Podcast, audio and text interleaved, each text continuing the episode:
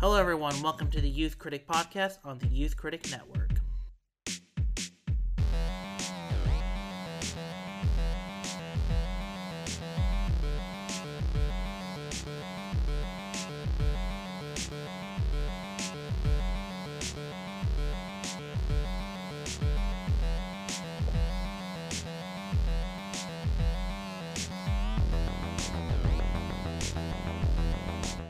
Everyone. Welcome to the Youth Critic Podcast. I'm your host, Kel Smith, and joining me this week is David Weiser from Film Assessment. Hi, everybody. It's good to be back. Yes, it is. And we are going to the West Coast to uh, be talking about the new Paul Thomas Anderson movie. Um, David, is it called Soggy Bottom or? Gumdrop spaghetti? No, no, no, no. Licorice pizza. It's a god awful small affair to the girl with the mousy hair. I met the girl I'm gonna marry one day. But her mommy is yelling no, and her daddy has told her to go. Listen, young lady. But her friend is nowhere to be seen. So how'd you become such a hotshot Now she actor? walks through her I'm a showman. That's what I'm meant to do. To the seats with the clearest view. And she's hooked to the silver screen. Do you know who I am? Yeah. Do you know uh, who my girlfriend is? Barbra Streisand? Barbra Streisand. Sand. Sand, yeah, like sands, like the ocean, like Barbara beaches. Streisand? No, like Streisand. Sand. Sand. Oh, yes, yes. Cue that uh, Life on Mars uh, trailer. Yeah, no, that was a great, yeah, great trailer. Um, but yes, we are talking about licorice pizza. Um, I know we are kind of starting to get a little behind. I know we have not talked about the Matrix yet, and we are saving that for a much different episode. Because we wanted to kind of give licorice pizza its own episode, and then Matrix its own episode. And uh, I don't know if we will talk about Nightmare Alley. Um, I know David and I we were talking about it in the pre-show, but I don't know if it's going to be. I I can, all I can say is I think David and I both recommend it. Um, so if you can see it and it hasn't been, you know, hasn't had its screening taken over by Spider-Man No Way Home or Sing 2, um, go ahead and watch it because it is a very because it is actually a really good movie. Not a feel-good Christmas movie, but I mean uh, not really a lot of there's not a lot of feel-good Christmas movies coming or not a lot of feel-good movies coming out this Christmas. Um, to be honest. But with that, let's get to the one that actually is a kind of a feel good movie, uh, Licorice Pizza. So, David, uh, what did you think of Licorice Pizza? I loved it. Like I thought, um, I, I I thought it was like very fascinating how it it, it doesn't feel kind of like um, Once Upon a Time in Hollywood in the sense that it's kind of like this like kind of nostalgic love letter to their that filmmaker's youth, um, and and then like obviously there's like all the performances like there's a lot there's a pretty there's a pretty stacked cast. Um and there's and then like trusting these newcomers kind of at the helm of it like i was really impressed with alma or i don't want to butcher names uh cooper hoffman and alma Heim. Haim, Hi- I thought it was Elena too, or Elena High. Elena Elena Heim.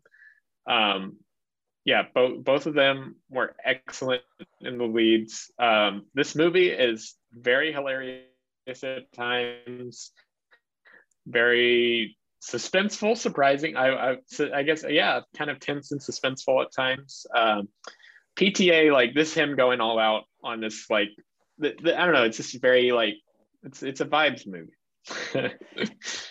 It is like it's not, you know, I wouldn't say this is a blank check movie, even though technically this is Paul Thomas Anderson's most expensive movie to date. But I'm sure that was more.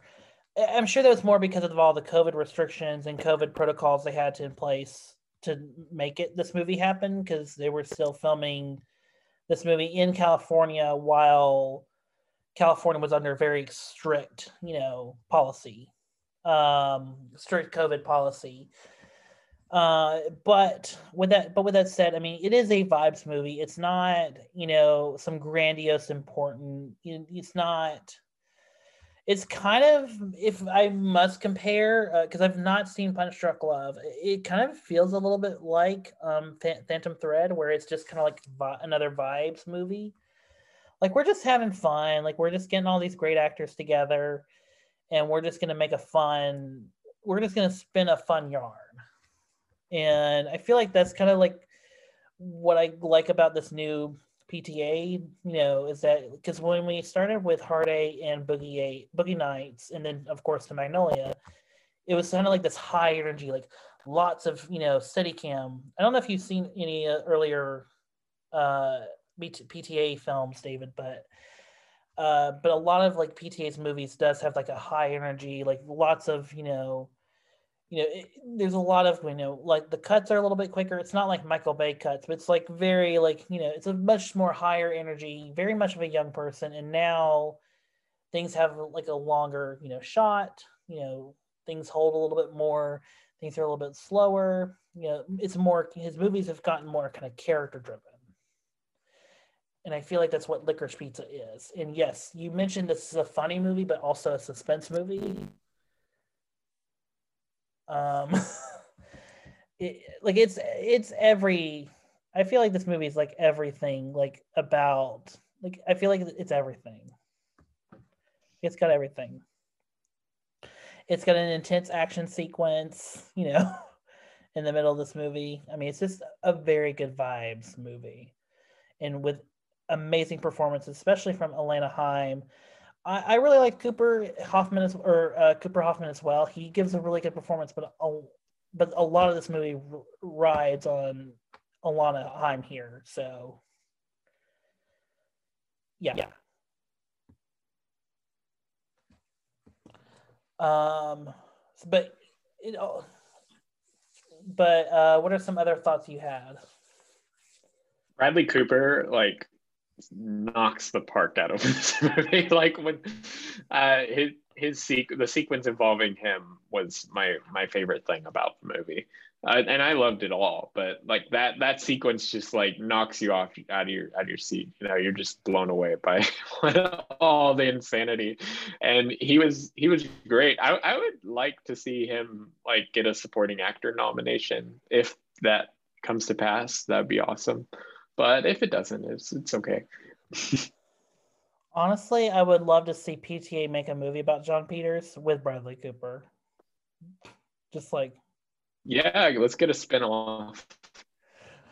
Just like but do it as like the making of like one of his other movies with Barbra Streisand, like uh A Star is Born.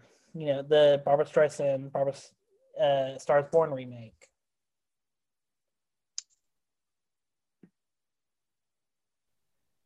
Mm-hmm. Yeah. It, hold on just a second.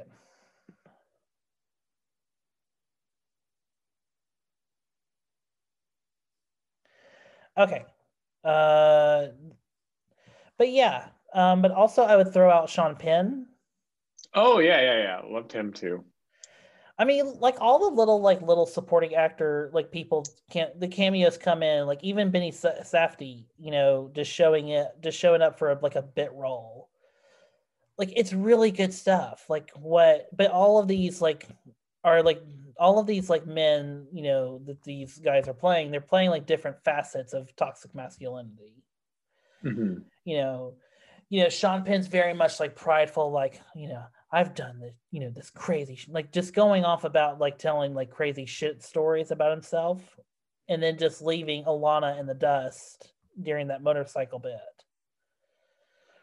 You know, so, um, you know, and then you have like Bradley Cooper, of course, is Jon Peters, and he's doing like Jon, like a very exaggerated, you know, portrayal of Jon Peters. But I mean, Jon Peters was an abusive asshole and still is. So, you know, so so yeah, and then of course, you know, Benny Safdie. I don't know if Benny Safdie is like portraying an actual politician. I forgot to look it up. But I mean, still, like that is a really good. I mean, but I mean, it's like another facet of you know toxic masculinity. Again. his role was not what I expected it to be, and that that's a good thing. Like I was just like pleasantly surprised by like where they went with his character. I was very that that was interesting. Yeah, absolutely. And I mean, for me, it was also actually. Oh, this character did exist. Oh my gosh. Yes. Uh, yeah, he was. Uh, yeah, he did exist. Uh, he was an American politician. He's the president of the Andy Warhol Foundation of the Visual Arts. Um, and he was a closeted gay man. um, yeah, yeah, this is. Yeah, wow. Okay. This is all sorry. I'm on the Wikipedia page and this is interesting.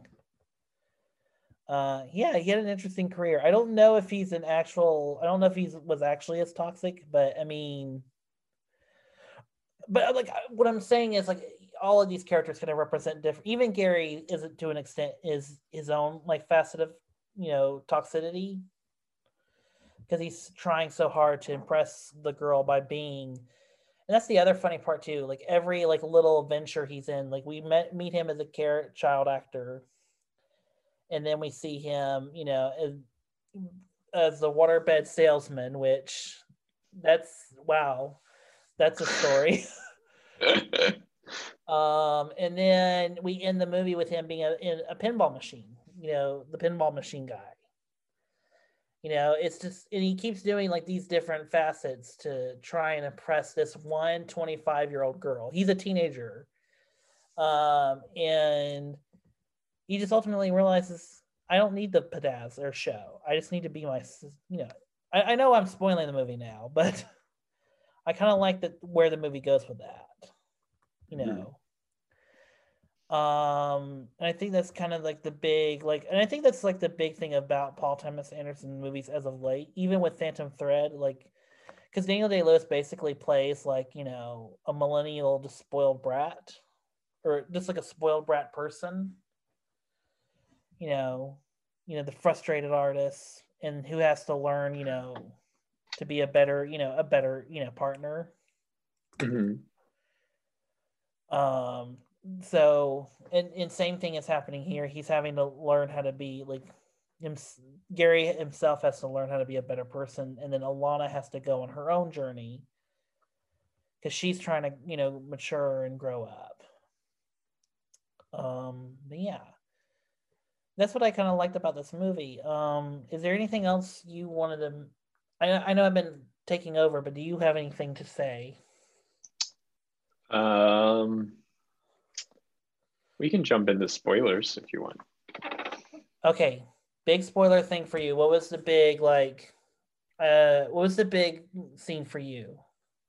The whole thing with Jon Peters, where they bring the waterbed, they set it up, but like because he was an asshole to Gary about like he like threatened to kill his brother, he like lets he like takes the hose out and lets it like leak on the carpet.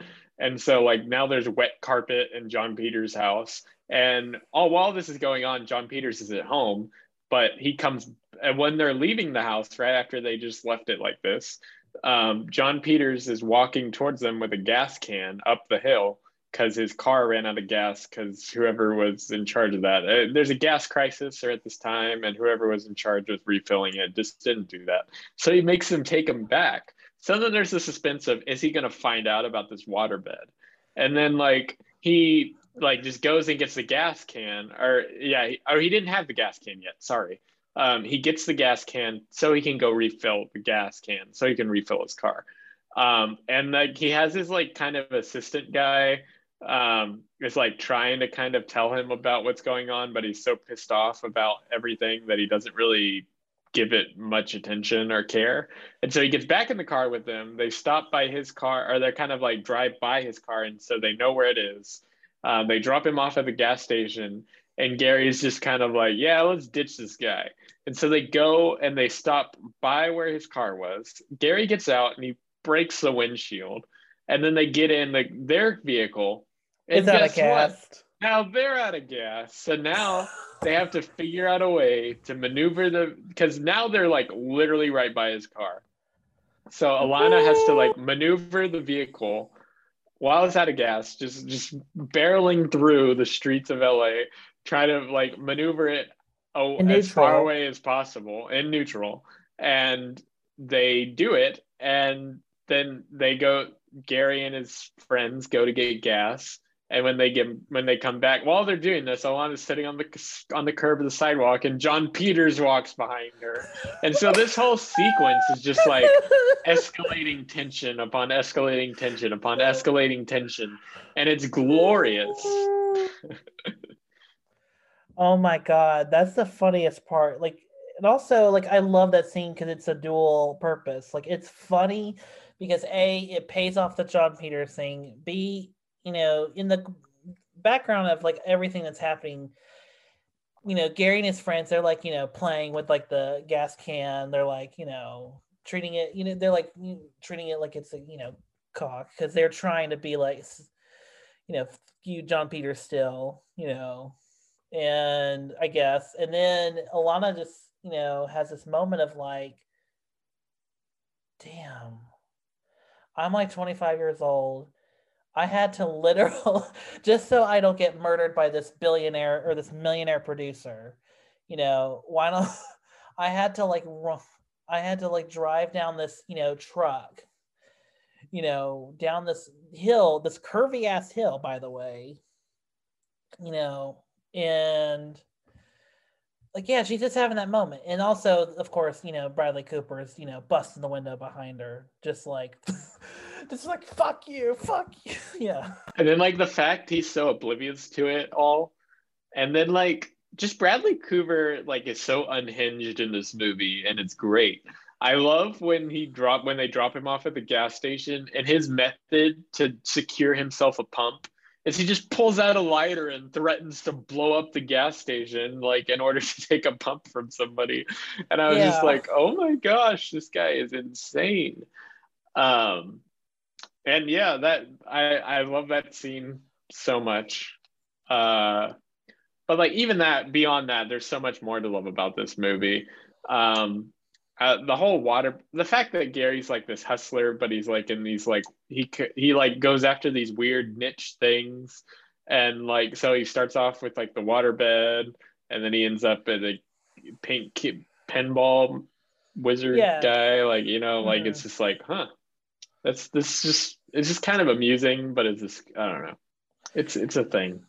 well it's amusing because i mean you see that gary is a very crafty person. He's a very unique Hmm. per- he's a businessman. Like he very much is like he knows how to get people and also it helps that you know he was a child actor. Like and also it wouldn't be my child actor i mean he starred in a lot of commercials. Like he had to have that high energy that enthusiasm you know like he had to like he had to play that part so you know when he's a salesman i mean he's playing and he's playing the role of a salesman and then doing good by like having a business although alana seems like to be the one person that like the one secretary the one bookkeeper that's like actually like you know making sure that they're actually you know making profit like they're making their bills on time because if not i Mhm. mean gary would just be like it would just be a fraud. Like gary would basically just run the thing to the ground.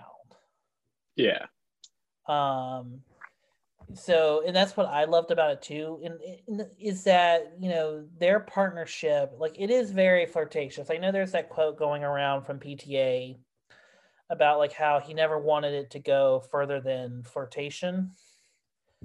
Um but i mean the tension is there. Like it's very much a screwball like romantic comedy you know all the way through because you know they have their moments i mean even like the time where you know Gary tells her on the you know over the phone like while Lana's on the phone trying to sell a waterbed, you gotta sound sexier. You gotta sound, and then she just goes for it. And then I mean, and basically, You want me to come in and install it myself? I'm like, and we got a hardwood background, you know, and I'm like, it's just so fun. Like they're like she's trying to sell this bed like just like a normal person would, and then she just takes it to the extreme, and it pisses Gary off because now like, you know, he basically sold. She basically sold the bed on her being there.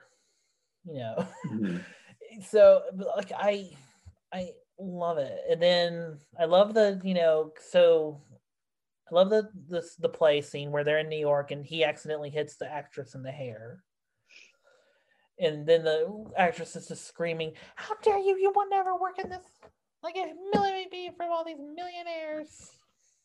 It- um, if there's one thing I would say I wasn't a fan of is I still don't know how to feel about the ending because by the end of the movie you're the case is basically just made that all of the men in alana's life and in the friend that she consults or the person that she consults at the end you know um you know they they both kind of come to terms with like boyfriends are shitty. But we do it any like but we handle the whole boy but we handle our partners because we love them i guess and I don't know how to feel about the ending because I'm like, Alana just I know you're realizing that all men are shitty or or most men are just shitty, especially men that are powerful.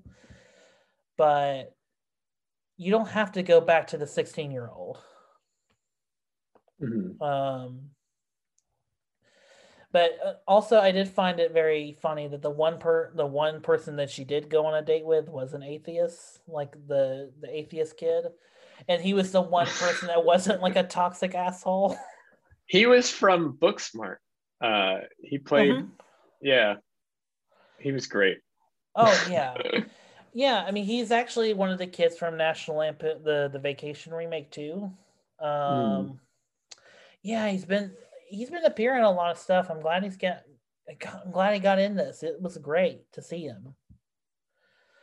Um, but yeah, I also I love the joke of when they go to the Japanese restaurant and the Japanese owner just has a new wife every time Yeah, it that always just made me crack you know like and the first wife wanted to like make sure the food was presented while the husband like had the draft of like and they and the waitresses are dressed in this and that and i i love that bit i just love that bit Mhm. what a, what was some other bits you liked uh, we talked a little bit about the Sean Penn thing, but not. I like his whole like getting kind of like drunk and like high on the attention of everyone, and like going out and doing this crazy motorcycle stunt, and then like. I, I, I liked that. Like it kind of goes into the screwballness of it all and like kind of just the zany energy of this movie. Like they're like little almost vignettes like of as they approach each of these people and I, I like that. Um, the whole thing where Gary's like getting arrested because he his description of him resembles someone that just murdered, like like of this suspect murderer or something like that, and so he gets like arrested, and then like it gets all cleared up. But like this, like it's just it just comes out of nowhere too, because they're at this like convention trying to sell the water beds, and then he just gets tackled and taken uh to the to the police department. And it's just what's so funny about this scene is like gary is so innocent that he doesn't realize like once the handcuffs come off and alina is just right there he doesn't know he can actually leave like that that was that was funny Yeah, it's like just come on, just go. Like the handcuffs are off, just run. We got to get back to the convention. um also I love that they're well what's so great about that is earlier it's set up that one of his friends is trying to get like weed and LSD. So you think that he's being arrested for that and then we get to the real like what he's actually been arrested for.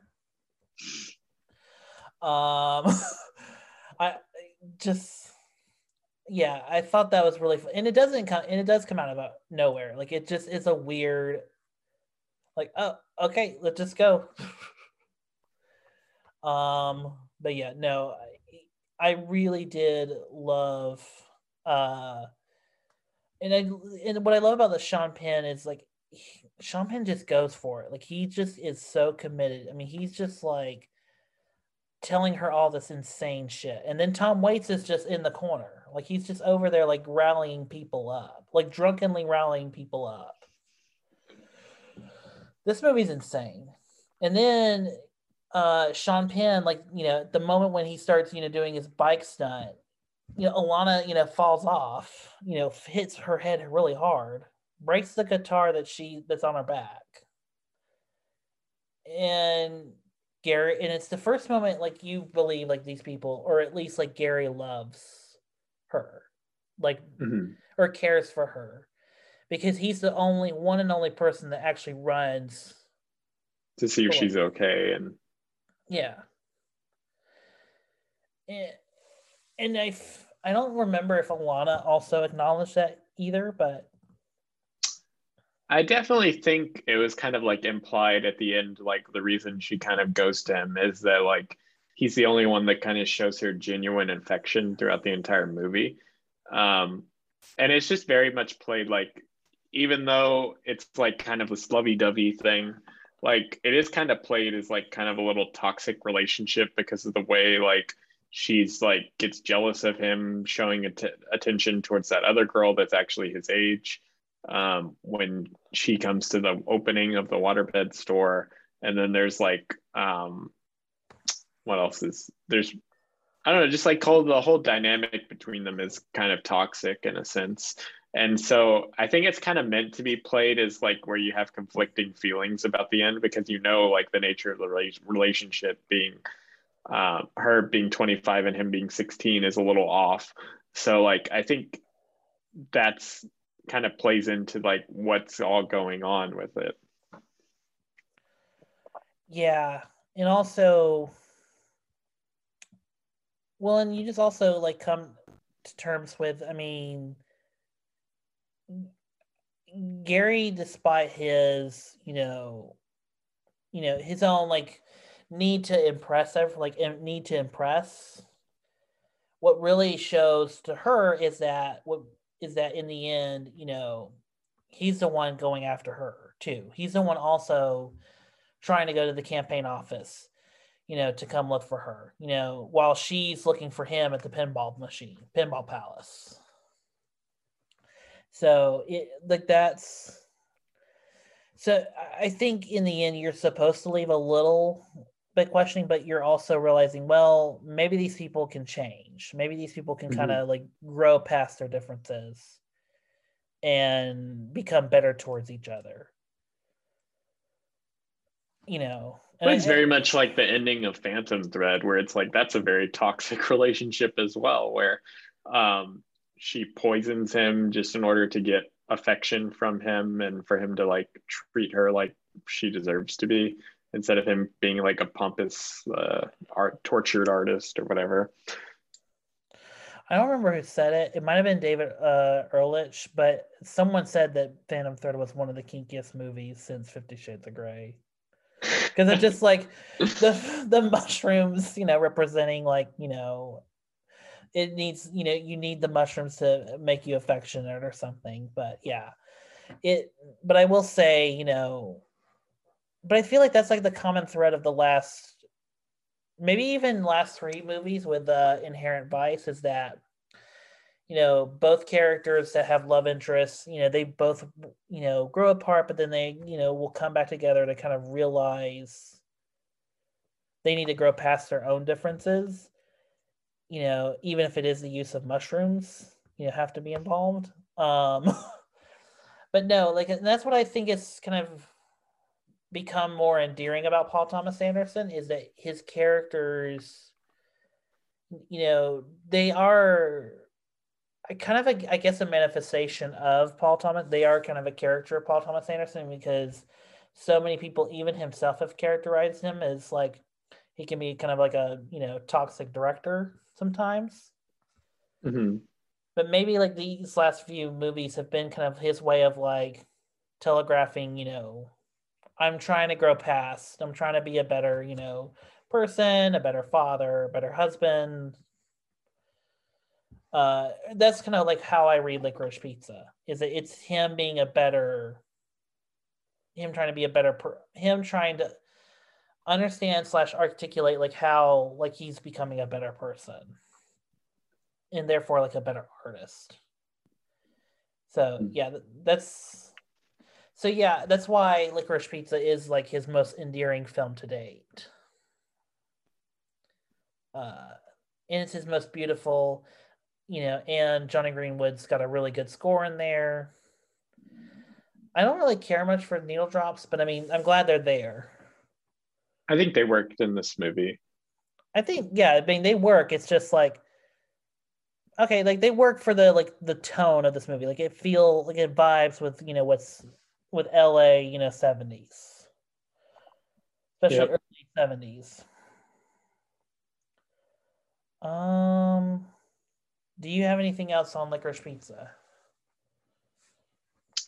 I like the scene where he calls her and then like is just silent, like but he's like trying to like I guess mess with her mind and make her think something about her boyfriend. I, I was a little I feel like it's left intentionally a little unclear exactly what he's doing, but like he's just kind of like he he has her number and he's calling her and she like believes it's the the guy from Booksmart.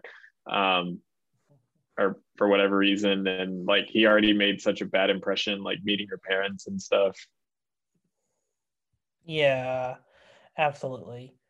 I'm trying to see who that guy was, what this character's name is. Um, oh, and John C. Reilly. Oh, yeah, John C. Reilly appears in this movie for like a half a second.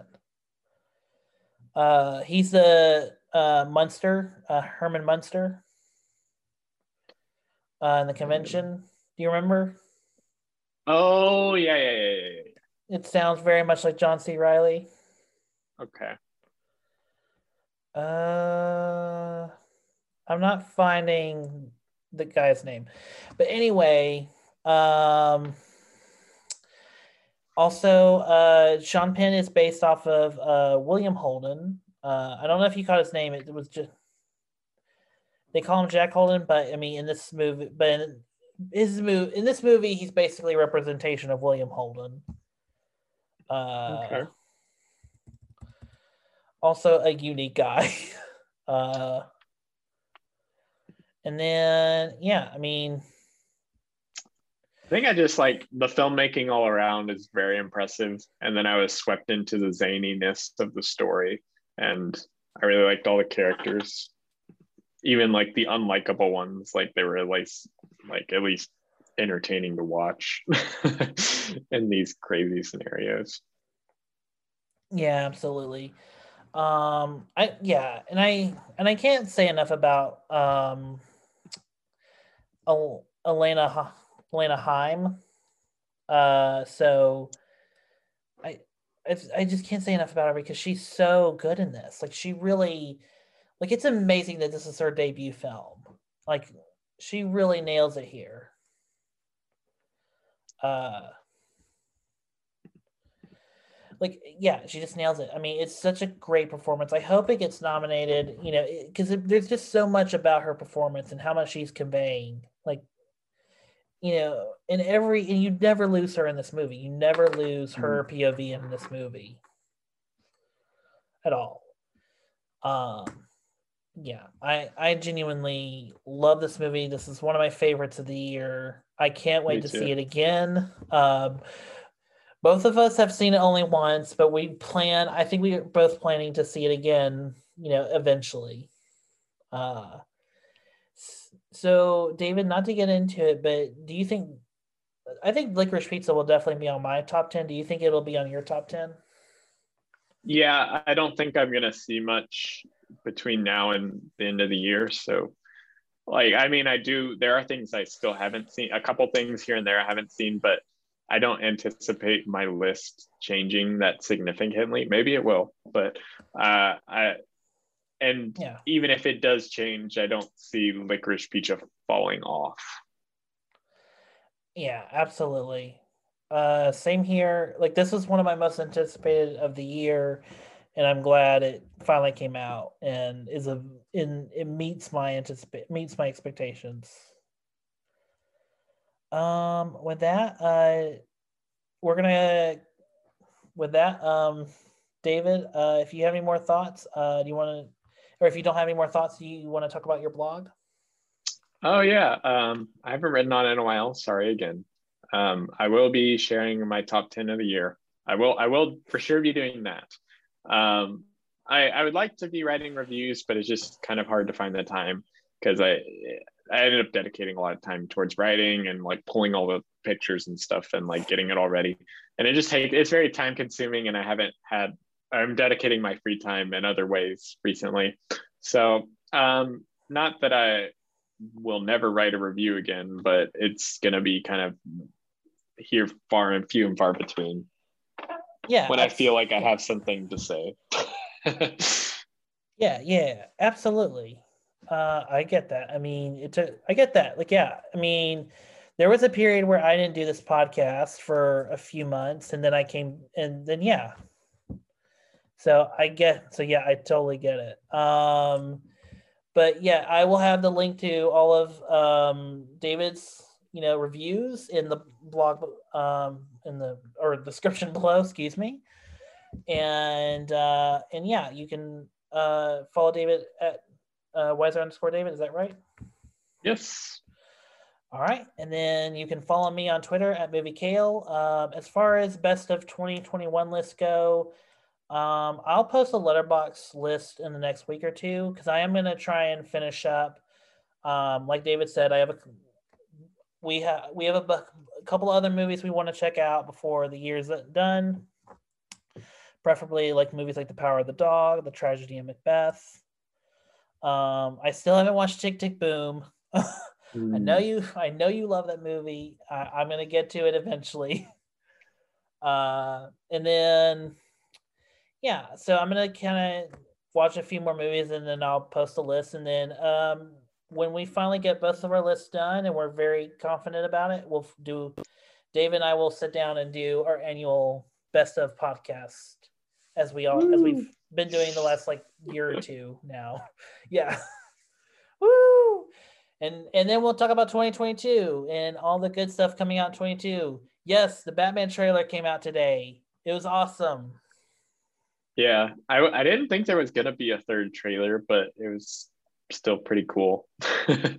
I know, and lots of new stuff. Uh, and then yeah, good good trailer, great trailer. I cannot wait for the Batman. I'm so excited. Um, all right, so we will do the Matrix. I think before the year's over.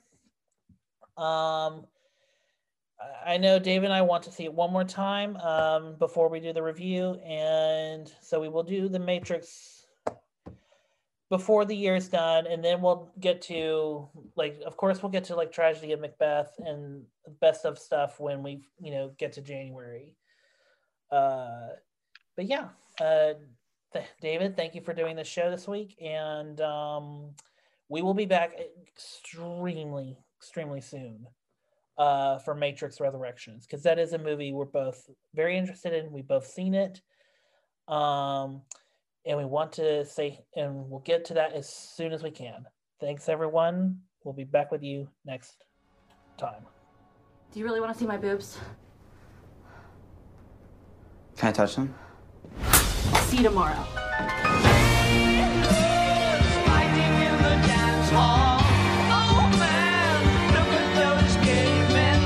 It's weird I hang out with Gary and his friends all the time. I think it's weird that I hang out with Gary and his 15 year old friends all the time.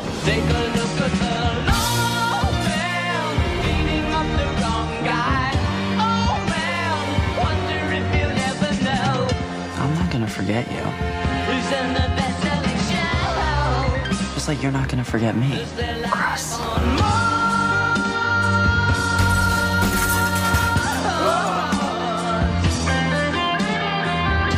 Rosa.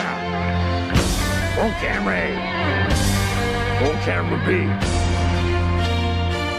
parking, action. I'm coming Nancy.